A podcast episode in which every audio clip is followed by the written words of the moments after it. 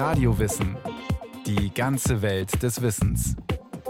Ein Podcast von Bayern 2. Menschen fasten aus verschiedenen Gründen. Religiöse Fastenzeiten, gesundheitliche Überlegungen, die ersehnte Bikini-Figur oder Fasten als philosophischen Selbstversuch, um zu spüren, was Verzicht mit unserem Bewusstsein macht.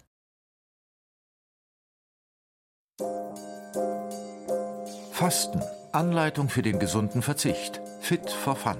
Die fünf häufigsten Fehler beim Fasten. Deutsche Fastenakademie. Brennstoffe im Fasten. Fasten mit Fleisch. Hilfe. Mein Freund macht die Keto-Diät. Fasten. Alles, was ihr wissen müsst. Fasten im Vier-Sterne-Hotel in Bayern. Ungefähr 48 Millionen Treffer bei Google, wenn man nach dem Wort Fasten sucht. In 0,38 Sekunden. Und dann steht da doch noch etwas zutiefst Wahres auf der ersten Ergebnisseite. Fasten ist mehr als nichts essen. Und gleich noch eine zweite Wahrheit hinterher. Das Fasten ist auch nicht von der Kirche erfunden worden. Auch von keiner anderen Religion. Warum also fasten wir? Fasten im Sinne von keine Nahrung zu sich nehmen ist tief in uns verwurzelt. Schließlich hat es in den gut 200.000 Jahren, in denen wir uns zum Menschen entwickelt haben, immer und immer wieder Situationen gegeben, wo es nicht so gut ausgesehen hat mit dem Nahrungsangebot. Im Laufe der Evolution musste der Mensch Eiszeiten und Dürren überstehen, Klimawandel und Missernten, Hungersnöte und Kriege. Da wird so mancher unserer Vorfahren öfter als ihm lieb war, über Tage und Wochen wenig oder gar nichts zu essen bekommen haben. Vielleicht war es da gut und sinnvoll fürs Überleben, geübt zu sein in der Kunst, auf Nahrung zu verzichten und von den eigenen Fettreserven zu zehren. Aber ob das jemals freiwillig geschehen ist, also freiwilliges Fasten, Anhaltspunkte in Form von Quellen gibt es dafür nicht. Und dennoch ist Fasten ein Phänomen, das uns in allen Kulturen, in allen Religionen begegnet, sagt der Kirchenhistoriker Manfred Heim von der Ludwig-Maximilians-Universität in München und nennt vier Punkte, mit denen man das Fasten charakterisieren kann. Es ist einmal tatsächlich der Verzicht auf Nahrung, die Nahrungsreduzierung, um eben den Stoffwechselhaushalt, das Stoffwechselgleichgewicht wieder ins Lot zu bringen. Gesundheitlicher Aspekt. Zweitens ist unbedingt erforderlich die Freiwilligkeit. Und drittens, dass ich ganzheitlich, leiblich natürlich zunächst einmal, körperlich, aber damit auch verbunden geistig wieder gesund werde. Das ist die Zielsetzung. Und die vierte Komponente, die wir also hier jetzt unbedingt betrachten müssen, das ist der genuin religiöse Aspekt. Aber in den eben alle diese Facetten natürlich mit hineinkommen. Erstens. Der Verzicht auf Nahrung. Diät halten. Das verordnet schon Hippokrates im 5. Jahrhundert vor Christus. Wer stark, gesund und jung sein will, sei mäßig in allem. Atme reine Luft, übe den Körper und heile ein kleines Weh eher durch Fasten als durch Arznei. Hippokrates spricht also vom Fasten als therapeutische Maßnahme. Mit Fasten soll der Körper entschlackt werden und gereinigt, das heißt, die Gesundheit soll erhalten bleiben. Aber Fasten kann noch mehr, kann sogar helfen, mit Krankheiten umzugehen. Wir müssen uns beim Begriff Fasten vor Augen führen, dass Fasten ursprünglich Festhalten heißt. Und zwar Festhalten an ritueller Beobachtung. Wenn ich hier entsprechende Abläufe beobachte, dann geht damit das Enthalten von Speis und Trank einher, um eben diese Beobachtung besser bewerkstelligen zu können. Zweitens. Der ganzheitliche Aspekt. Allein mit dem Verzicht auf Nahrung oder auch nur mit dem etwas weniger Essen ist es bei Hippokrates und seinen Nachfolgern nicht getan. Spricht man von der antiken Diätetik, einer Art Kunde der richtigen Ernährung, des richtigen Lebens, dann geht es da nicht allein um Essen und Trinken. Sondern um nichts weniger als die Gesamtheit des Lebens. Ein Nachfolger Hippokrates, Galenus von Pergamon, nennt neben dem Essen weitere entscheidende Faktoren. Die Elemente Arbeit und Ruhe, Licht und Luft, Schlafen und Wachen, auch die Ausscheidungen, sowie die Zustände des Gemüts. Nur wenn sie alle in einem ausgewogenen Verhältnis stehen, ist der Mensch gesund, kann er ein gelungenes Leben führen. Die Diätetik als umfassende Kunst des Lebens. Ganzheitlich, würde man heute sagen. Drittens die Freiwilligkeit. Ich freue mich eigentlich auf die Fastenzeit, weil ich die Fastenzeit wirklich immer als eine Zeit erlebe, wo mir viele Erfahrungen geschenkt werden, wo ich vieles erleben kann, was ich sonst nicht habe, wenn ich also nur meinen gewohnten Trott gehe und eigentlich gefangen bin in meinen Gewohnheiten. Und Fastenzeit sagt immer, na stopp, ich mache jetzt mal mit dieser Gewohnheit Schluss. Und das gibt ja ein Gefühl von Freiheit.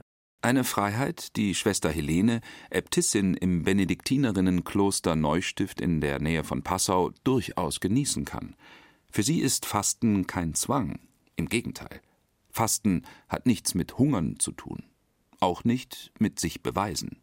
Wenn ich mich zurückerinnere, in meiner Jugend habe ich immer sehr gerne äh, gefastet. Ich war ja immer sehr disziplinierte Schülerin und Teenager und so weiter.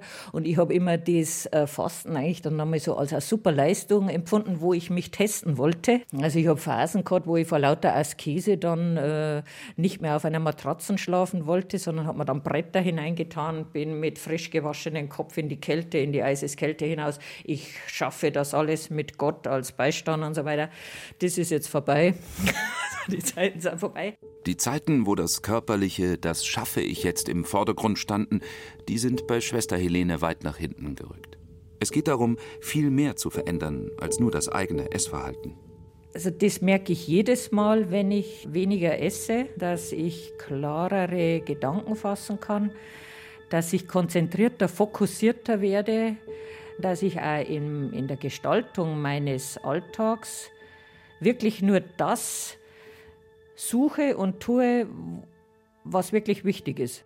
Weil ansonsten bin ich ja genussorientiert.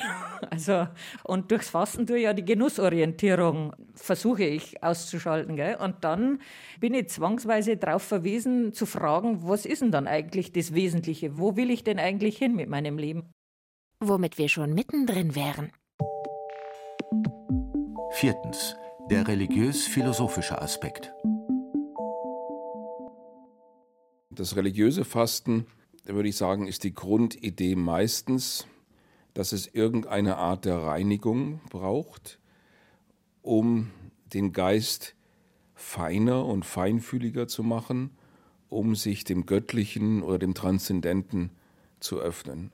Meint der Philosoph Godehard Brüntrup von der Hochschule für Philosophie in München.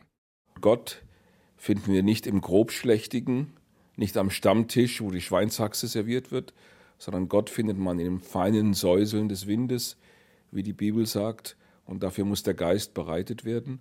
Und eine große Erfahrung der Menschheit in allen Religionen ist, dass der Verzicht auf Nahrungsmittel und auf andere sinnliche Genüsse den Geist empfänglicher, ruhiger und sensibler macht, um sich den transzendenten Dingen zu widmen. Fasten. Eine Erfahrung über alle Religionen hinweg. Nicht nur Jesus fastet in der Wüste 40 Tage und 40 Nächte. Ebenso fastet Mohammed in der Einsamkeit, genau wie Zarathustra und wie der Buddha. Und so fasten auch die, die ihren Religionsstiftern nachfolgen. Moslems im Ramadan, Buddhisten oft, wenn sie sich auf das Meditieren vorbereiten, Hindus nach dem Tod ihrer Angehörigen, Juden am Yom Kippur, Christen am Freitag und in den 40 Tagen vor Ostern. Es soll ja bezweckt werden, dass ich äh, durch mein religiöses Verhalten, also mich Gott nähere, dass ich mit ihm intensiver in den Austausch komme, mit ihm in Kommunikation trete. Und dazu gehört, dass ich mich frei mache von allem, was hinderlich ist, also was Bedürfnisse weckt und was meinen spirituellen, kontemplativen Weg verbarrikadiert. Vorbild ist hier äh, das Neue Testament und äh, natürlich das Beispiel Jesu. Dann wurde Jesus vom Geist in die Wüste geführt. Dort sollte er vom Teufel versucht werden. Als er 40 Tage und 40 Nächte gefastet hatte, hungerte ihn. Da trat der Versucher an ihn heran und sagte, Wenn du Gottes Sohn bist, so befiehl, dass aus diesen Steinen Brot wird.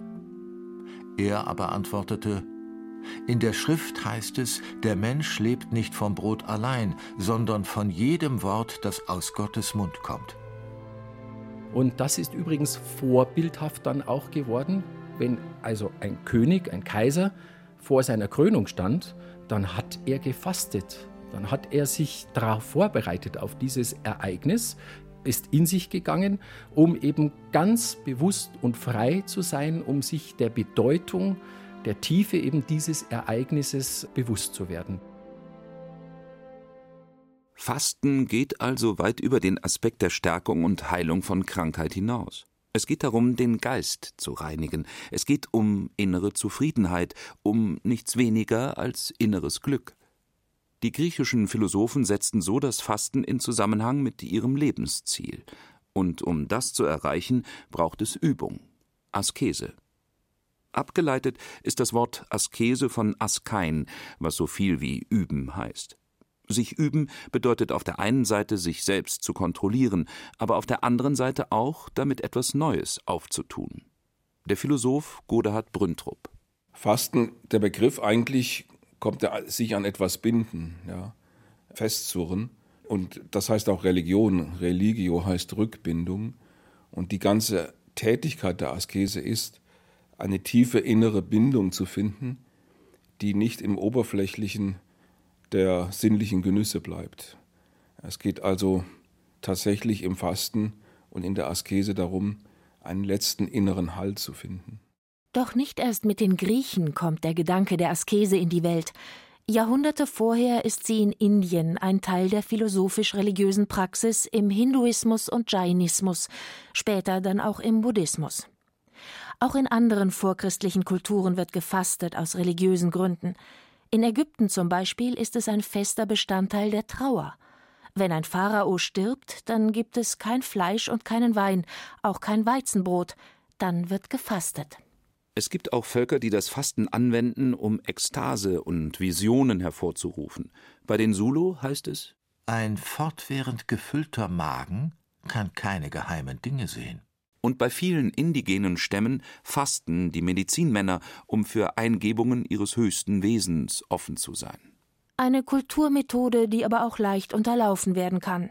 In einem Reisebericht zu dem indigenen Feuerlandstamm der Jagan ist zu lesen, dass diese über keine guten Medizinmänner mehr verfügten.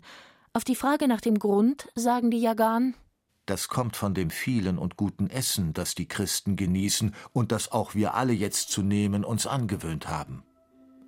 Davon werden Körper und Geist schwerfällig. Die Träume aber kommen nicht mehr so lebhaft und häufig. Ausgeträumt. Vorbei ist's mit der Vision.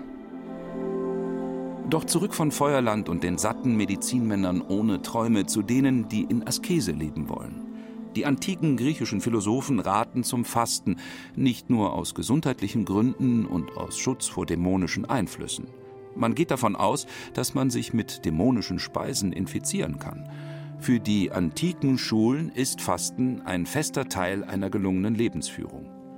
Die Stoiker zum Beispiel, die sich an Sokrates anlehnen, suchen als höchstes Ziel die Eudämonia, das Glück, das in der inneren Freiheit besteht. Und das Training, um in die innere Freiheit zu gelangen, ist Nahrungsaskese, Fasten. Mit Fasten kann die Emotion, das irrationale Handeln aus dem Affekt überwunden werden, um so ein vernünftiges Leben zu führen glauben die Stoiker. In eine ähnliche Richtung zielen die Kyniker. Sie erlegen sich Selbstgenügsamkeit auf, die Ekretaia. Alles, was man nicht zum Leben braucht, auf das kann man auch verzichten. Der Weg zum Ziel? Fasten. Und auch die Epikureer verlangen eine einfache Lebensweise. Das Ideal ungestörte Seelenruhe. Zu erreichen durch Fasten. Die frühen Christen bauen darauf auf.